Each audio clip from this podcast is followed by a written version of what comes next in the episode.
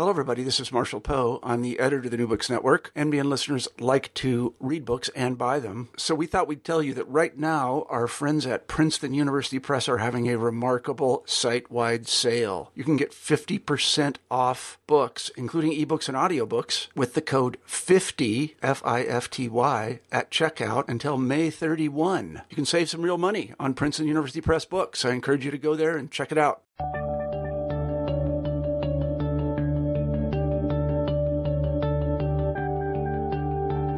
Hello, everybody, and welcome back to New Books in History. I'm Marshall Poe, your host. Each week we pick a new history book that we find particularly interesting, and we interview the author of that book. This week we're happy to have Edwin Burrows on the show, and we'll be talking about his new book, Forgotten Patriots The Untold Story of American Prisoners During the Revolutionary War. Some of you may be familiar with Professor Burrows' work, as you will have read his terrific Gotham, a history of New York City to 1898. He wrote that book with Mike Wallace, and it won the Pulitzer Prize in History in 1999. Well, I'm happy to say that Professor Burrows is back with another terrific book, Forgotten Patriots. Uh, this book concerns the fate of American and, to some extent, British prisoners of war during the Revolutionary War. Uh, it's quite a picture he paints, and it is, as he says in the book, a forgotten story. I, I didn't know anything about these prisoners of war, and I was very happy to learn about them from such a steady hand as Professor Burrows. So I really enjoyed talking to him today, and I hope that you enjoy the interview. Here it is. Hi, Ted. Hi, Marshall. How are you? I'm very well today. It's a beautiful day here in Iowa. We're having uncharacteristically nice weather. You're in New York, is that right? Yeah, and it's raining here. So I'm, I'm sorry to hear that. We, we, will send you our sunshine. Um, let me tell let me tell our listeners that we're happy to have Ted Burrows on the show today, and we'll be talking about his new book, Forgotten Patriots: The Untold Story of American Prisoners During the Revolutionary War. Um, I've read the book, and I think it was absolutely terrific. Um, Ted, Ted, you obviously have a, a, a gift for writing uh, what is both basically informed history and a very readable history. I've gotten one of those two down. and I would say that's true of most academic historians, but you uh, can serve as a kind of model for us all. And I, I have to say, I was I was reading passages out loud to my wife, saying, "Why can't I write this sentence?" Oh. well, I'm flattered. well, so it is absolutely true. So why don't you begin by telling us just a little bit about yourself, what the Germans call a Lebenslauf, you know, the the Mm-hmm. course of your your your uh, of your life to this point. Well, actually, though I live in New York, I'm a native of uh, Ann Arbor, Michigan. I was a, a faculty brat and attended the University of Michigan um, on a uh, $65 a year scholarship. Yeah, Those were the good old days. yeah, those were the good Uh, old days.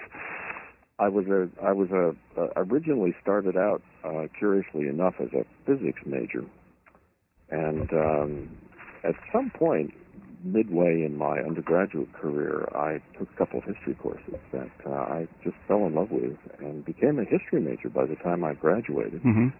Um, then I went to Columbia in New York, which was my my first visit to the big city. Mhm. Actually. Mhm. Uh, and I became a student of uh, Richard Hofstadter Hmm. and Eric McKitrick's at Columbia. And I certainly, uh, to the extent that I learned anything about writing um, at Columbia, I, I, I owe a great deal to Richard Hofstadter, who Mhm. that you probably know. Oh, sure. Stylist. Yeah. yeah. Mhm. Um, and I got interested in, in early American history and uh, wrote a dissertation on um, a man named Albert Gallatin, who was, uh, among other things, Thomas Jefferson's Treasury Secretary. Um, that book um, came out oh in the mid '80s, and I think has sold maybe 10 or 15 copies. Mhm. I have some like that. yeah. Um, occasionally people read it, and I, I, I hear about it and see in footnotes. Um, while I was uh, while I was still a graduate student, I landed a job at, at Brooklyn College, and this was back in the days when uh, teaching jobs were really pretty scarce. Mhm. I was entering another period like that, so Mhm. I uh, I began uh, my teaching career at Brooklyn, and am still there uh, Mhm. several decades later. Um, it was at at Brooklyn I began teaching courses in uh, early American history, colonial history, the American Revolution. Mhm. Um, and in the in, after a few years of that, I thought it might be fun to try a course on the history of New York City, Mhm. which I found increasingly interesting and didn't Mhm. know a thing about, basically. And uh, my my friend and, and eventual collaborator Mike Wallace and I began talking about um, doing a, a history of New York City or, or trying to find things that we could use in class for Mhm. our students and realized that there was nothing, in fact, available on the history of New York City that would um, come up to the standards anyway of an undergraduate uh, history course. Mhm. And one thing led to another, and eventually we decided to try to write such a book. Mhm. Um, we initially envisioned it as a very small book, single volume that would uh, go from the beginning to the present. What happened, of course, is that once we got started on it, it mushroomed and grew like Pinocchio's nose and consumed years and years of research and reading. And eventually, about maybe 15 years later, after we had both occasionally be- become distracted by other projects, uh, we produced this large book called Gotham, Mhm. which takes the story of New York City down only to 1898. Mhm. So we got only about halfway along after 15 years of intensive research and reading and writing, and uh, managed to do so in the space of 1,400 pages. Wow. Much longer than what we had originally bargained on. 1,400 very readable pages. Well, thank I'll- you. Yes. Uh, so far, so good. Yeah. Uh, I won't tell you about all the mistakes that we made along the way. Um, it was actually it was in the course of, of doing some of the, the research for Gotham that I came across this story of the prison ships, and once again I thought that uh, this would be a this would be a great thing to, to to write and teach about. And the more I investigated it, the less I found, and um, we managed to put together a, I think a pretty decent chapter on the British occupation of New York during the Revolutionary War. Uh-huh. Um, but I found it very difficult to find material on the story of these prisons and prison ships in New Uh-huh. York. And it went down on my list. I was keeping a running list as I went of, of things to look into once the Gotham project was done. Mhm. And uh, a few years ago, well, four or five years ago, I um, I picked it up again and began digging and poking, and uh, the result is Forgotten Patriots. hmm hmm What sort of sources did you find um, on this little-known topic? As you say, the I like that expression. The more I looked, the less I found. This book draws on a variety of things. Uh, I I there, there are a couple of big sources. A lot of the material, as as uh, my fellow historians who know this period uh, will will attest, is a lot of it is published, so that there's a pretty good uh, quantity of you know personal correspondence Mhm. um, as well as official documents that are now available on print and online.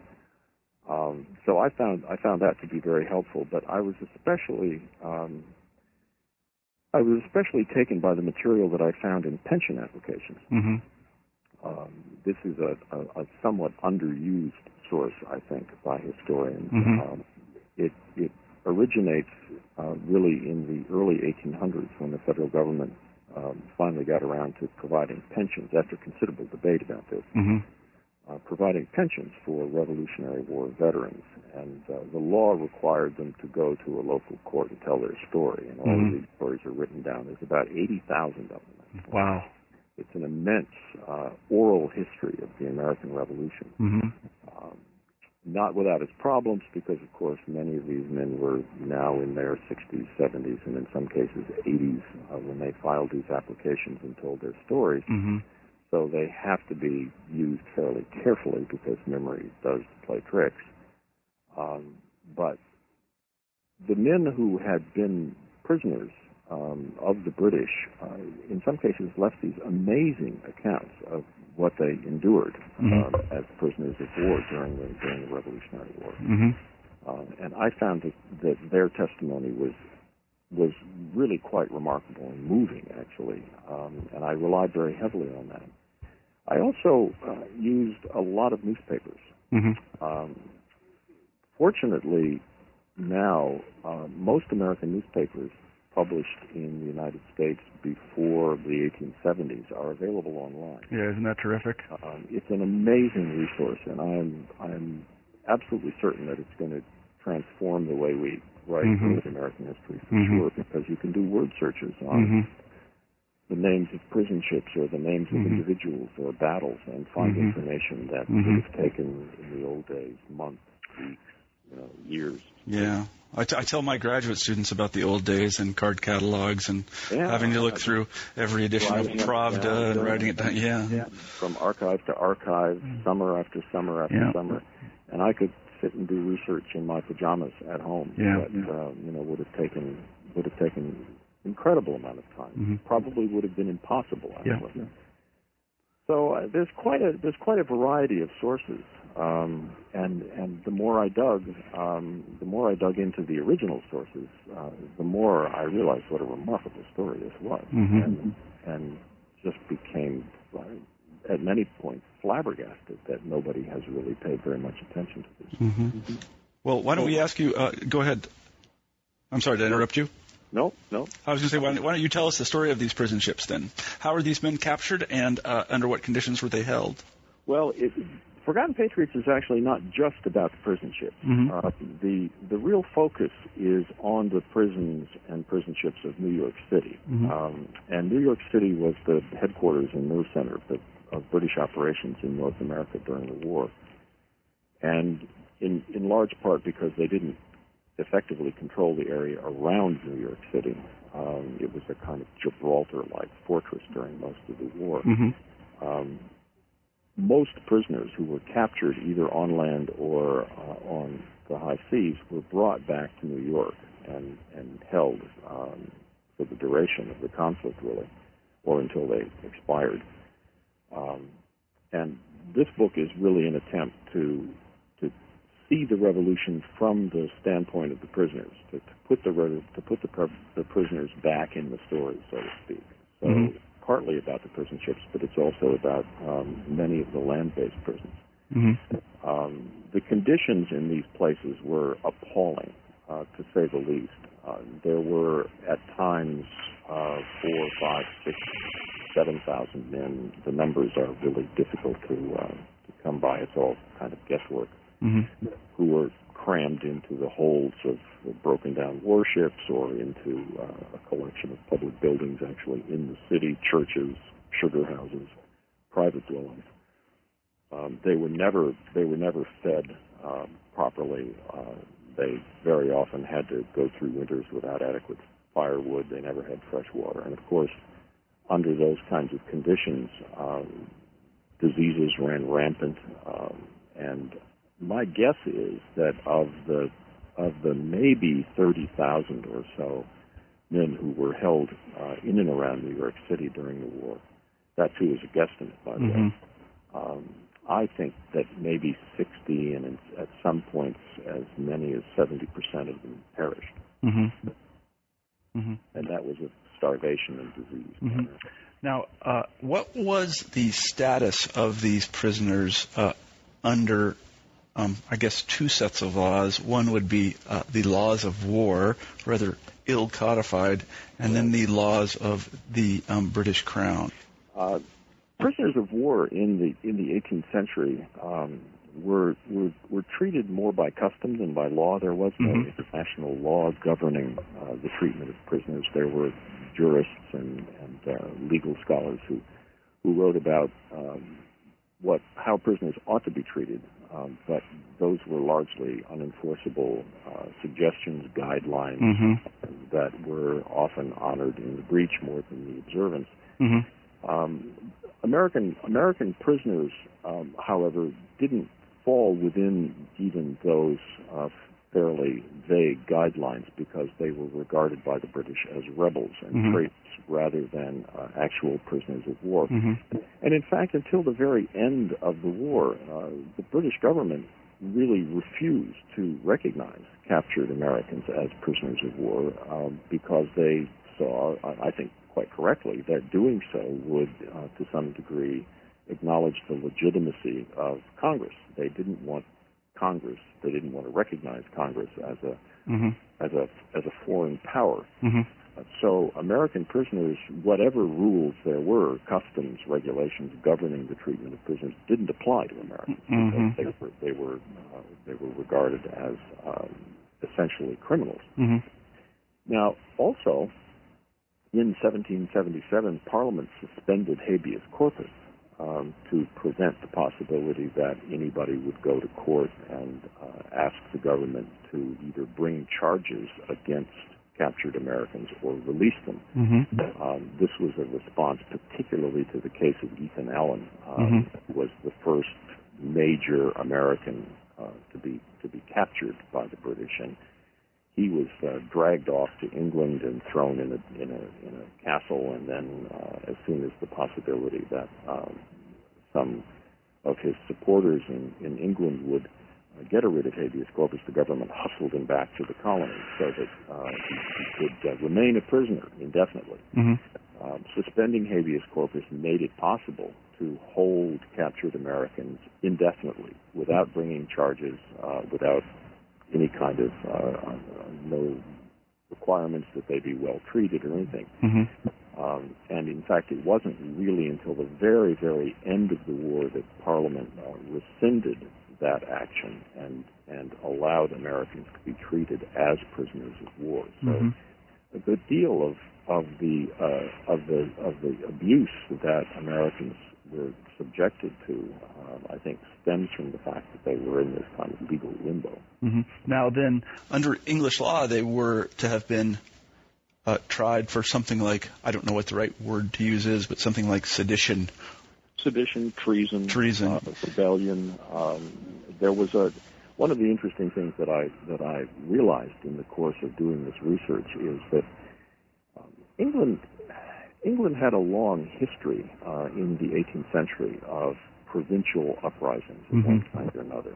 Um, places like Ireland and Scotland and even Wales were always in a state of some uh, discontent. And there were occasional outbreaks like the Scottish uprising of 1745. And uh, British authorities responded to these uh, with um, what can only be described as, as severe repression. And that became the kind of model for dealing with, with trouble on the periphery of the empire. Mhm. Uh, send in the army, round up a whole bunch of people, execute them, uh, burn villages, and that'll end the trouble. Mhm. And that was largely the way that uh, the British government, beginning of the war, imagined that it would deal with the trouble in, in the colonies Mhm. um, by the use of maximum force and, and in effect, a kind of um, brutality that was often referred to in those days as war ad terrorem, Mhm. that is to say, war to the extremity. Mm-hmm. Um, it didn't work. It backfired, uh, as, as I make clear in the book, um, by outraging large numbers of Americans and, and convincing many people like Benjamin Franklin that Mm-hmm. It was a reason why reconciliation was impossible. Mhm. Let me let me go back just for a second to this uh, Sure. question of habeas corpus because it's on Mm. people's minds these days. Uh, Mhm. it, was the sticking point from the Crown's point of view then that they uh, didn't have the resources to bring all the charges that they needed, or was it the case that they? Um, uh, yeah, what was the case? I guess I don't Well, quite understand. I, I think I think the sticking point. Yes, I think that was part of it. I think it was also that um, they did not want to find themselves um, with this problem in the courts. Um, to litigate this thing would would raise the possibility of, of a jury, uh, you know, a runaway jury deciding Mhm. that uh, the American cause was legitimate and this would this would create all kinds of domestic political problems for Yeah, the government, which they just didn't want to have to deal with. So then they really they really did face a kind of dilemma. In other words, on the one hand, they didn't want to uh, grant. the Americans the status of prisoners of war because that was legitimate in some sense their cause. On the other hand, they didn't want to litigate all of these cases, or they could Well, not could litigate not, all these know. cases. Yeah. Right, because the, the, the perception was, the governing perception, I think, was that, that this was essentially a military problem, Mm-hmm. uh, and that if it got turned into a political problem, it would be uh, unsolvable. hmm So did In fact, turn out turn out badly.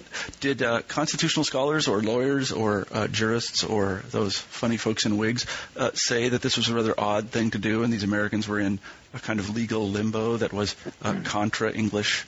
Well, legal there principles? A, there was a little bit of debate about this when when Congress uh, when the uh, when Parliament passed the uh, uh, the act suspending habeas corpus, there were a handful of people in Parliament who stood up and said, you know, this is this is unconscionable and wrong and so forth.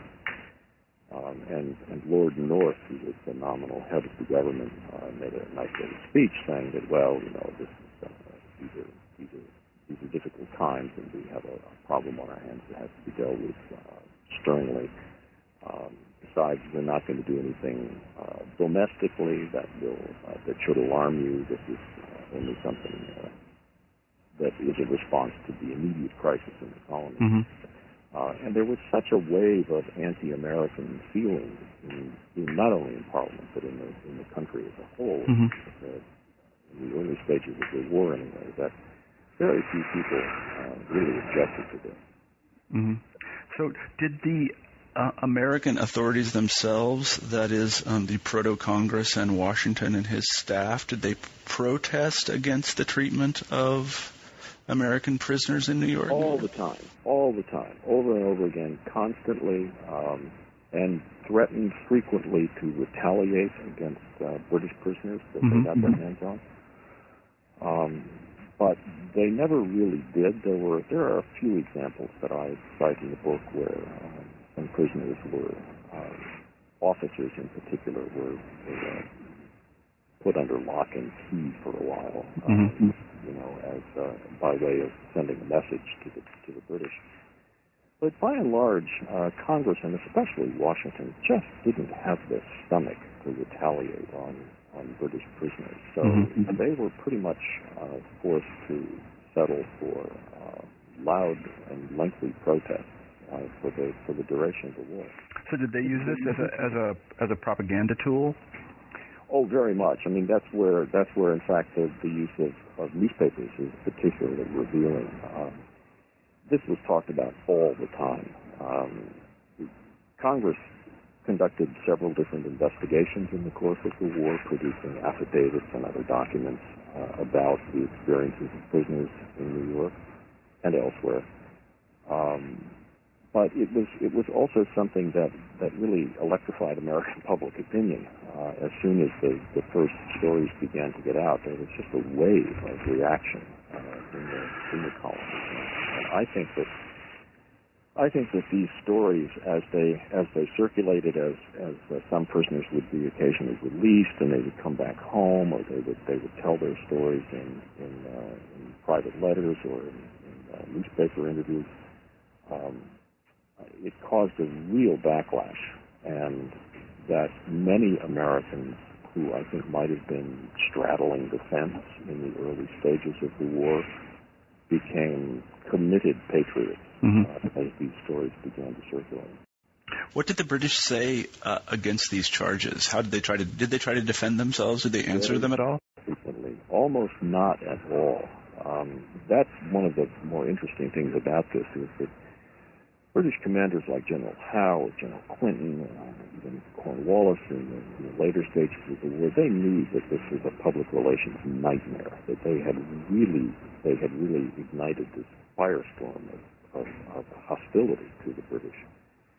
That they were losing as a result of this, um, the war for the hearts and minds of, of the American population Mm-hmm. but they really didn't come up with any kind of systematic uh, response. Uh, not during the war, and certainly not after the war. Uh, there were one or two occasions when some kind of mid-range British officials in New York would, would try to, you know, put together um, something of a response to this. Uh, I tell the story of, of one or two occasions where uh, they would try to uh, get together their own depositions and their own uh, uh, statements from from officials that Americans were not being mistreated, but they were so patently patently contrived that that nobody I think could take them seriously. hmm Why? I guess what, this may sound like a silly question, but uh, uh, uh, why didn't the British take these American prisoners and impress them into the Royal Navy and send them to the other side of the world? Well, you know, there's a there's a theory that uh, I think there's some truth in this, at least at points in the story. That one of the reasons for for at, at least stinting on provisions for prisoners was that they would get hungry and desperate enough that they would in fact enlist in the Navy. Uh-huh. um, that's one of the things that that distinguishes you know the present circumstances uh, that the United States faces in say Iraq and Afghanistan. Yeah.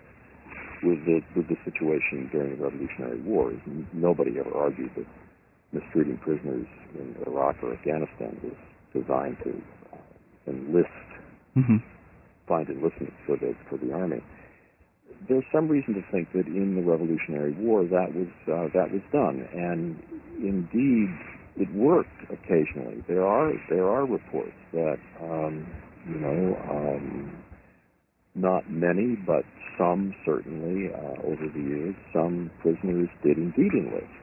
Um, those stories also suggest, however, that, that the men who enlisted would very often enlist, go have a nice meal, uh, do a brief tour of duty, and then then escape and go back to Mhm. the American side. So hmm um, I don't think that it happened very often, and it, if it was a recruiting tool, it wasn't terribly successful. hmm Uh, maybe we could talk a little bit about these prison ships, which I found fascinating. And I I should I should tell our listeners that there are some terrific uh, reproductions of uh, I guess their 19th century prints Yeah. uh, of of the of the prison ships, and they do indeed look incredibly terrifying and spooky. Uh, can you tell us about the history of prison ships in general and how these particular ships were outfitted in order to be prison ships? Because they, uh, until you see the plates, you you don't really realize that they Yeah. they are ships in sort of name only. Right, stripped of every usable piece of equipment Yeah. reduced to hulks. In Yeah. fact, this was often this was often described at the time as hulking the Mhm. ship. Um, and then the, in, in the case of the of, uh, of of New York, they would be anchored uh, most often in Wallabout Bay, which is a little cove on the Brooklyn side of the East River. Um, the British had used prison ships, as far as I can tell, um, a, a little bit in the past for um, Scottish prisoners captured in the uh, the uprising in 1745, and they had been used to a certain extent during the uh, French and Indian War, the Seven Years' War. hmm Uh, but they had never been used quite so extensively as they would be during the American Revolution. There were probably anywhere from 15 to 20 uh, prison ships or hospital ships, which were much different from the prison ships that were used uh, in the course of the war to house American prisoners. Um, and what I found particularly interesting was that, that at the same time the British were, were making this decision to use prison ships, um, prison ships were also being used in England um, in response to the trouble in the colonies. And, Mhm. and what had happened is that, that English courts were in the habit, as we know, of, of sentencing convicted felons to transportation to Mhm. the colony. But when the troubles in America started, uh, transportation was no longer uh, a feasible alternative. So the prison population of England began to grow quite sharply, Mhm. and the the surplus um, was stored on prison ships that were anchored in the Thames around the same time that, that the American Revolutionary War was starting. Uh-huh. So the decision to use prison ships in the colonies was really the, the flip side of a, of a decision to use prison ships um, back in England itself. And all of these places were, were just known to be dreadful beyond description. hmm hmm Uh, the, there were many reformers actually in England who began to attack the use of prison ships um, very early, and uh, there was a there were kind of steady series of reports during the Revolutionary War that prison Mhm. ships were terrible. But they were those those criticisms were never uh, directed at the prison ships in America that were being used to um, care to confine American prisoners. So there Mhm. was a double standard that was being applied there. hmm Yeah, I just found found it very interesting that they would take uh, what was about to be a decommissioned ship and, and, and tell me if I'm wrong here. They would sail it over to America, strip it of basically all of its naval wares, and then outfit it for prisoners. That that was the basic plan. wasn't it? That was the basic plan, and it was it actually made a certain kind of sense because the British didn't have anywhere else to put these people. Right. And if you were to anchor uh, one of these prison ships in a in a place like Wallabout Bay, you'd be out in the in the center of this broad area of shallow water and mud flats Mhm. and so forth, which would make escape very difficult. hmm Um, it was it was clearly understood at the time that men confined, large numbers of men confined uh, in close quarters with very poor sanitation and, uh, and nutrition would be subject to contagious diseases, and it was it was thought uh, a good idea to um, move these prison ships to a place that was uh, in those days outside of New York City. Mm-hmm. So a lot of things made the idea of a prison ship uh, anchored somewhat away from the city itself seemed like a pretty smart response to Mhm. this problem because the British were capturing large numbers of Americans. They didn't really have a, a, a, a an immediately uh, good means of dealing with it. Mm-hmm. Yeah, one one of the things I think that uh, I, I, I don't remember whether you mentioned this in the book or not, but it, they also served as as kind of a, a, a living example to the, the residents in the area of what would happen in the case of uh, yeah, because there they were. I mean, really, I, I have to say again, these these prints are they're positively they're they're almost gothic. Yeah, they're so scary. them, Yeah, yeah. it's true, but but everybody could see them there from Brooklyn and from Exactly. yeah, right, exactly, and there they I mean, were. In fact, you couldn't only see them, but uh, there are some reports that you could smell them. Yeah. If it was in the wrong direction. It, it must have been horrible. Also, what did they? Um, Uh, now, again, I, I know the answer to this question, but I'd like to hear you tell our listeners about it. What, what did they do with them after the war? I found that fascinating. Well, uh, I tried to figure that out in some cases. There were there are a few of them were uh, a few of them were actually sold off for scrap. Uh, I found a few newspaper advertisements from the um, uh, from the weeks and months after the British abandoned the city, indicating that, that some of these ships had been had been effectively broken up and, and pieces sold Mhm. off at auction. The big ship, the one that, that everybody ended up, uh, I think, talking about more than any other was the, was the Jersey.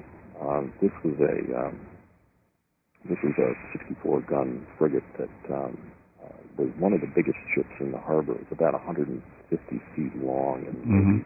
40 or so feet wide.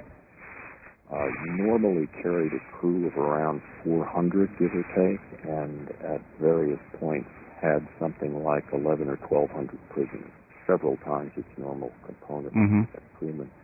So conditions were just dreadful. Um, people were packed in there like sardines, and, and they were oftentimes um, people who had, would live to tell the story would, would speak of uh, you know bodies that would lie for days before they were discovered. hmm Absolutely dreadful. Um, and those those places, those those ships were so pestilential that after the war, the Jersey um, basically disintegrated because nobody wanted to go near it. It was Mhm. anchored out in the in Wallabout Bay, and for maybe ten or fifteen years after the war, it just slowly broke up and sank into the mud. hmm Um, there were some places where souvenir hunters, you know, would go and, and cut the timbers or pieces of wood and Mhm. things like that from some of these prisons, but nobody nobody did that with the Jersey because it was so it was considered so dangerous, hmm and so it just fell apart. Yeah, I just find that kind of uh, spooky and, in a weird way, uh, romantic. That that Hulk would just sit out there in Wallabout Yeah, Bay yeah, for ten or fifteen years in, in sort of ruins. You know, kind of an. Uh, it was sort of a symbol of British power in North America. They're just crumbling, and also the cruelty of man to man. I just the image Yeah. of it is, is very is. Well, is you know, uh, after the after the war, when Congress took up residence in New York, um, congressmen would, would go over to the, to the Brooklyn side of the East River and, and stand on the, the hill where Fort Greene Park now stands. We could Mhm. look out over Wallabout Bay. There was the Jersey breaking up very slowly Yeah. out in the mud. Yeah. So then you deal with the question of what to do with uh, uh, two things, really. One is um, the physical remains of the people that had died, and the British had quickly interred them there on the Brooklyn side, I guess. And then there was the question of uh, memorializing these people, which you, you deal with in a really fascinating way. Maybe you could talk a little bit about the first of those, and then we could come to the second. What did they do to the remains that obviously were improperly buried? Well, from almost from the very toward the very end of the war, um, there were some reports that went out uh, trying to trying to kind of gauge the number of Americans who had lost their lives, uh, particularly on the prison ships, and um, for various reasons, the number 11,644 became the kind of accepted number, and I think probably that's fairly accurate. Uh, it can be corroborated from a couple of other sources. Um, and there was also discussion as those numbers began to circulate around the colonies. There was discussion of whether something shouldn't be done to memorialize, to commemorate uh, the death of so many Americans, which remember was probably two to three times the number who died in combat. So, mm-hmm. as I say in the book, uh, you know, more Americans lost their lives for independence uh, in places like Wallabout Bay than they did fighting uh, in battles up and down the up and down the United States. Mm-hmm. Um, but this this business of, of putting up a monument was very controversial. Um, really interesting to see how Americans in the post-war period handled this question. I mean, we mm-hmm. we tend to think fairly without much discussion that when something really horrible like this happens, one of our first responses is to build a memorial. Yeah, it's it's very interesting because I was, I was just reading an article about this. We we put monuments up for things that didn't happen in the United States and had no bearing on American history. Yeah, yeah, I mean, that's our first thing. Put up a memorial, hang a wreath, do something you know that that will sort of remind us and subsequent generations of, of yeah, what had yeah. taken place. But in the in the um, uh, in the 1780s and 1790s, there was also this sense that um, statues and obelisks and you know urns and memorials of one kind or another were unrepublican. Mm-hmm. That uh, the United States uh, was making a clean break with this aristocratic monarchical Europe, and mm-hmm. and that those were the kinds of things that that European monarchs would do, and that uh, that we American Republicans should uh, remember and honor uh, the sacrifices of, of these uh, prison ship martyrs, as they were uh, very frequently known at the time, um, by writing books and uh, uh, poetry and song and art and so forth, not in monuments, which were considered to be unrepublican and, and, inappropriate for the United States. So it was. Um, it, it took a long time, really, before the idea of, of commemorating anything that happened in the revolution uh, began to get any sort of traction. And there are actually relative, still relatively few um, revolutionary era memorials in the United States.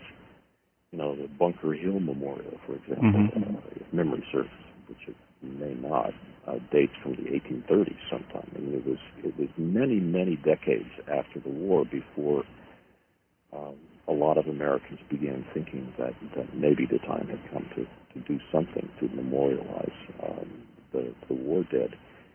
And over the years, there were a number of, of uh, civic organizations, political organizations, Tammany Hall being the most important of them, who would periodically uh, beat the drums for some kind of uh, some kind of a memorial to be to be built um, to commemorate the, the particularly the, the prison ship martyrs. Mm-hmm. But nothing much ever really came of it. Um, I talk about a number of events in, in the early 1800s when Tammany Hall organized these monstrous parades and rallies and so forth, and they would they would uh, collect bones from the beaches of Wallabout, and they would deposit them in urns, and there would be great orations, and money would be collected and so forth. And mm-hmm. then, you know, um, six months later, it would all be forgotten.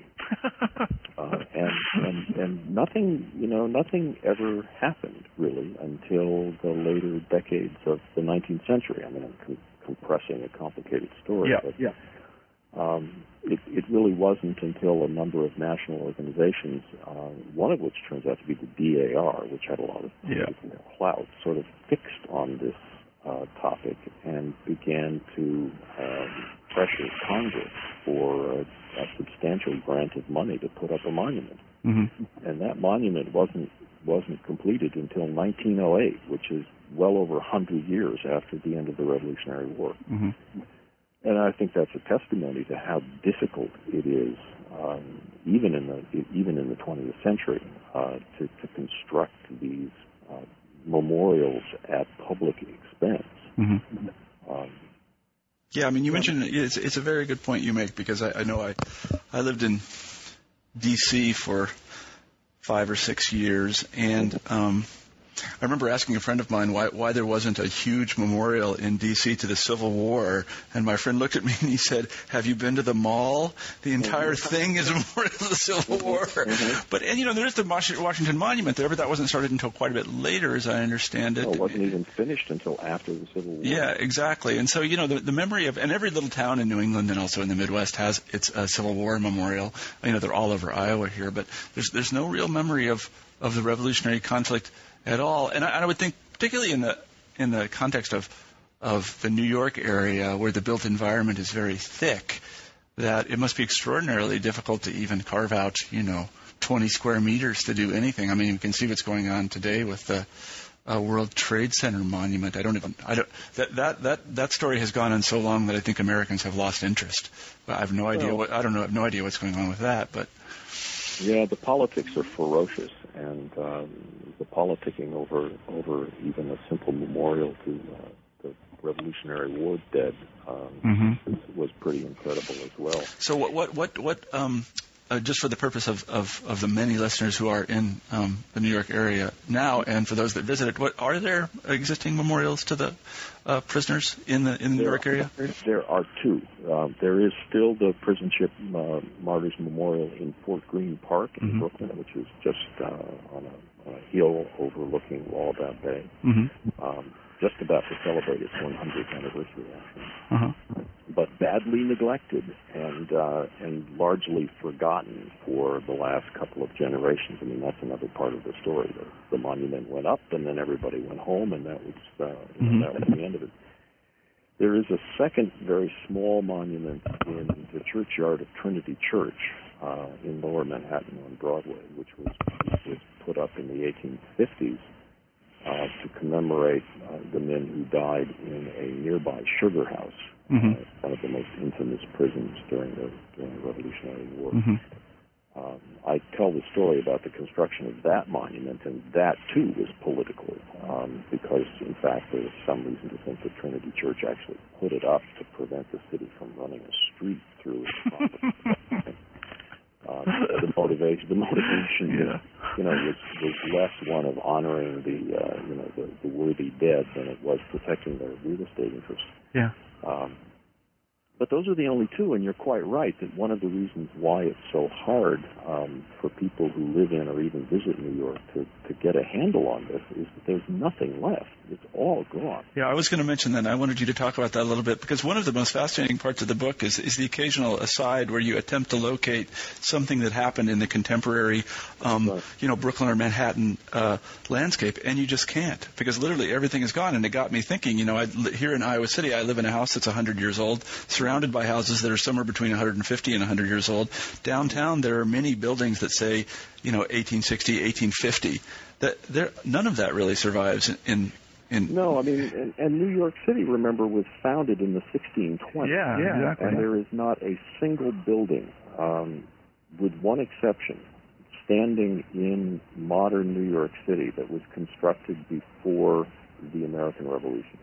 That's In other astounding. words, 150 years of the city's history has essentially been obliterated. Yeah, yeah. Um, the exception that I have in mind, of course, is St. Paul's Chapel, which Mhm. is on Lower Broadway, just below Mhm. below City Hall Park. Um, I mean, you could argue about the Morris Jumel Mansion way, way in Upper Manhattan, but Yep, that was yep. outside the city at the time Mhm. of the Revolution. So it's all gone. Um, it's all very new. It's all really late 19th, uh, 20th century Mhm. uh, built environment. And um, the same thing is really true over in Brooklyn. It's Mhm. really hard uh, to remember that the biggest battle of the Revolutionary War was fought in Brooklyn Yep, yep. you know, Brooklyn, and you you can wander around for years and not find anything that connects to that story. Quite astonishing. Yeah, I find that kind of astounding in a sense because I, I grew up in the Midwest and, and actually in Kansas, and um, I remember kind of having the sense that the things that I thought were old weren't really very old. But then, I- you know, I spent some time on the East Coast, and I realized that everything there was newer than, than the things that I saw. But remember that there are places like Philadelphia and Boston Yeah. where you can go and and um, and see stuff that's really quite ancient by Certainly. American standards. Yeah, mean, you certainly. can go visit Paul Revere's house. Yeah, certainly, in, yeah. In, uh, in in Boston, or you can go see uh, you know Carpenter's Hall in Philadelphia. Yeah. Um, uh, different you know different cities have different sort of municipal cultures, Mhm. and and New York is is a place that, as I as I often uh, say to audiences, is is quite historicidal when you when you compare it with with other major American cities. Oh, I think that's absolutely right. Yeah, I did live in Boston, and they've done a nice job of preserving much of it. Um, Yeah. and, and and and so so has Philadelphia, especially Philadelphia, I would say. Um, but New York, it, it really is, in, it it really is incredible how much the physical environment has changed and changes all the time. Um, it's it's. I would like to see a time lapse. Uh, film of New York Yeah. for the last 300 years because it would Well, it would look, look that's like why that's why people come to New York after all. Yeah. You know, uh, people come to New York to escape the past, not to not to not to find it. It's the it's the secret of New York's uh, continuing appeal, Yeah. and that it's not it's it's not uh, connected to the held down by the dead hand of Yeah. tradition. Yeah, no. But it's all over Boston and Philadelphia. Yeah, that makes it that makes your uh, job a little bit more difficult, but uh, but it's a very interesting place to live. I did live in New York for a year, um, and uh, yeah, I, I- my time it was very enjoyable. I, I really I really liked it a lot. Let, let me yeah, let me ask you a, a, a kind of. uh um, not a concluding question, but a question I'm sure everybody is interested in, and that is, what impact did the um, horrible treatment of American prisoners during the Revolutionary War have on American attitudes toward the treatment of prisoners of war more generally after the war, if any? Well, um, that's a bigger question than I really deal with in the book. I, I make a couple of suggestions about it. Um, in the in the aftermath, in the immediate aftermath of the war, um, Benjamin Franklin, Thomas Jefferson, John Adams were told by Congress to go out and start arranging, negotiating treaties with European powers. And one of the things that they attempted to do in these treaties was to create um, specific provisions for the uh, the correct treatment of prisoners of war. And I mention this um, at toward the end of the book as a as testimony to the concern that Americans had about the mistreatment of prisoners, and that it was in, in Franklin's um, mind particularly extremely important that the United States uh, take steps to prevent such things from happening again in the future. And um, I think that Franklin had a, a very keen sense that um, the United States needed to be on record as opposing um, the mistreatment of prisoners and, and preventing something from from happening to Americans um, or anyone else that Mhm. had happened to Americans during the Revolutionary War.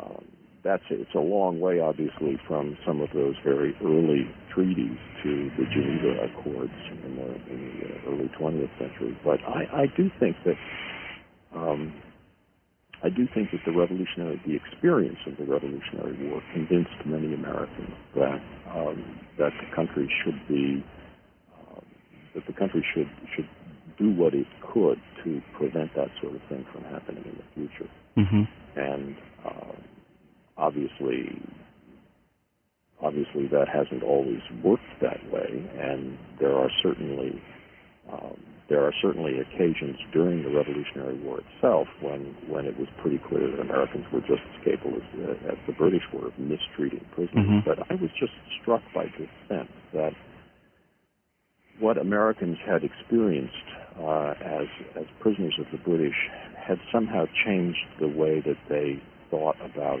the future, and that that the country should be committed to some kinds of humanitarian principles, which which um, would set it apart from other countries in the world. hmm Now, then, after these, after after the war was concluded, uh, just to kind of finish up the story, after the war was concluded and all these prisoners were released, that is, those who had been lucky enough to survive, uh, were they um, were they honored in any particular way by the government, or were they given pensions? You mentioned, you know, you mentioned pensions. No, they just disappeared. I mean, the government. Um, there were no marching bands, no welcoming committees, no, Mhm. no laurel wreaths and that sort of thing. These guys just uh, the, the gates the, the gates were opened up. They were they were not all released at once. There was a kind of process by which they were set free in the early months of 1783. hmm And by the time that the British left um, in, in November of 1783. Um, most of them were gone, and they just kind of, you know, they straggled home. Mm-hmm. Um, there was not much interest in, in providing them with pensions because um, because the, the feeling was um, that uh, military service was something that you that you did as part of your civic duties. It was like voting, if you will, um, and that uh, we don't we don't compensate people for Mhm. voting. We don't reward them for doing their civic duties. Mhm. So why should why should the country reward uh, veterans? Uh, there were some exceptions that were made for, for veterans who had been wounded, but um, regular veterans, there was no sense that um, military service entitled you to, to, you know, to get in line and, and get a get a pension from the government Mm-hmm. because that was the sort of thing that was simply required. It was your duty as a citizen. Cincinnatus back to the plow. Yeah. Yeah, exactly. But then that changed. You said that uh, if I if I heard you correctly, you said that um, uh, a number of decades later that it was decided to actually give them Yeah, pensions. there was uh, there was growing pressure, uh, particularly in the years around the, the during the run up to the War of 1812, uh, for a variety of reasons. There was a there was a growing sentiment in the country that something should be done um, to to compensate and recognize the sacrifices of veterans. And slowly but surely, legislation was adopted. There was some in the 18 teens, and there was some in the 1820s, and finally, it wasn't until really the 1830s that, that Congress uh, really decided to uh, to grant pensions to uh, all Revolutionary War veterans um, if they could prove that they, in fact, had, had served. By which time, you know, large numbers of them had already uh, gone Right. to their reward. Yeah. So uh, it was a it, it was a it was a complicated and tortured process. Mm-hmm. Mm-hmm. Yeah, no, it's it's very interesting how yeah that that that That notion of republicanism, that Cincinnatus back to the plow notion, is is I won't say it's completely lost. I mean, we have a memory of it, but it has now fallen uh, into abeyance, I would say, or some Uh, sort of It's attenuated. Yeah, it's attenuated. Yeah, it's not really. We we have a very different attitude about these these things today. I mean, we've just gone through um, Veterans Day, which is an entire, um, you know, a holiday to s- celebrate the, the services of, of these people. So yeah, it has changed quite a bit, and it's very interesting. Yeah. So, well, Ted, thank you very much. We've taken up a lot of your time, um, and it's a terrific book. I want to say that, and uh, I want to close with uh, what is our traditional question on uh, new books in history, and that is, what are you working on now? Well, um, I've I've got a couple of uh, things that I am uh, am looking at. No decisions have been made yet. One of them that I'm interested in is the uh, the, and I don't know whether there's a book in this or not. It's just something that I've been intrigued by. Um, there was um, a, a massive volcanic explosion um, in 1815. Um, Mount uh, Tambora blew up and created um, such a cloud of ash and sulfuric acid that it essentially um, prevented North America from, from having a summer in the year 1816. It's really in fact known as the year without a summer. hmm. It was snowing in New England in June, July. Event, so far as I can determine, has never received um, the attention that I think it, it might receive, uh, obviously from people who are uh, climatically sensitized as we are. well I'm I'm more ignorant than most but I have never heard of it so Yeah, that's an uh, encouraging note I, think it would be a really interesting thing to look into in terms of the cultural and economic consequences of something like this. Mhm. But as I say, I just I've just been thinking about it, and I really don't know if there's a, uh much uh, much more to be said about it. Mhm. and then the second the second Uh, the second one is uh, I've long been fascinated by a building in New York City called the Crystal Palace, which was Hmm. uh, the largest building uh, of its time in the United States. It was built in the uh, early 1850s and was on the site of uh, what is now Bryant Park, just behind the Public Library Oh, yeah. New York. Um, it was a kind of a scaled-down version of the Crystal Palace in England, in London Mhm. and it was uh, the first great public exposition of American art and industry Hmm. in the United States. Hmm. So that it was the biggest building, and it was the first time that Americans had showcased uh, all of the products of the Industrial Revolution. And it drew thousands of people to New York who Mm-hmm. came and saw and uh, stayed over in hotels and restaurants. It was really the, the beginning, in a sense, of New York as a, as a kind of tourist destination around Mhm. the United States. Here, It's another one of these cases where it does not survive. I mean, if you've been to Bryant Park, there's nothing there. burned to the ground. That was the end of the story. That's a good, I mean, that is a typical New York story, though. New York story. Here today, gone. and it has, it has the benefit of, of, of a relatively short lifespan. Yeah. So, um, uh, and it, it also is a subject that that, I, that, his, that historians have, have neglected because it, it's, it, as I say, it's it's the beginning, in a sense, of this whole tradition of world fairs. hmm Um, so it has a lot of appeal as a as a kind of moment in the cultural history of the United States. But again, whether there's a whether there's more to be said about it, I just don't know. I'm keeping an open mind. Well, uh, they both sound like terrific projects to me, and uh, whichever one you complete first, and I'm sure you'll complete both. Please, please get in touch, and we'll have you back on the show again to talk about those. Yeah, no, it was great talking to you today. We really appreciate you being on the show. The book is Forgotten Patriots: The Untold Story of American Prisoners During the Revolutionary War. Ted Burrows, thanks for being on the show. Thank you, Marshall. It was a pleasure. Okay, bye bye. Bye bye. You've been listening to an interview with Edwin Burrows about his new book, Forgotten Patriots The Untold Story of American Prisoners During the Revolutionary War. I'm Marshall Poe, the host of New Books in History. I hope you have a great week.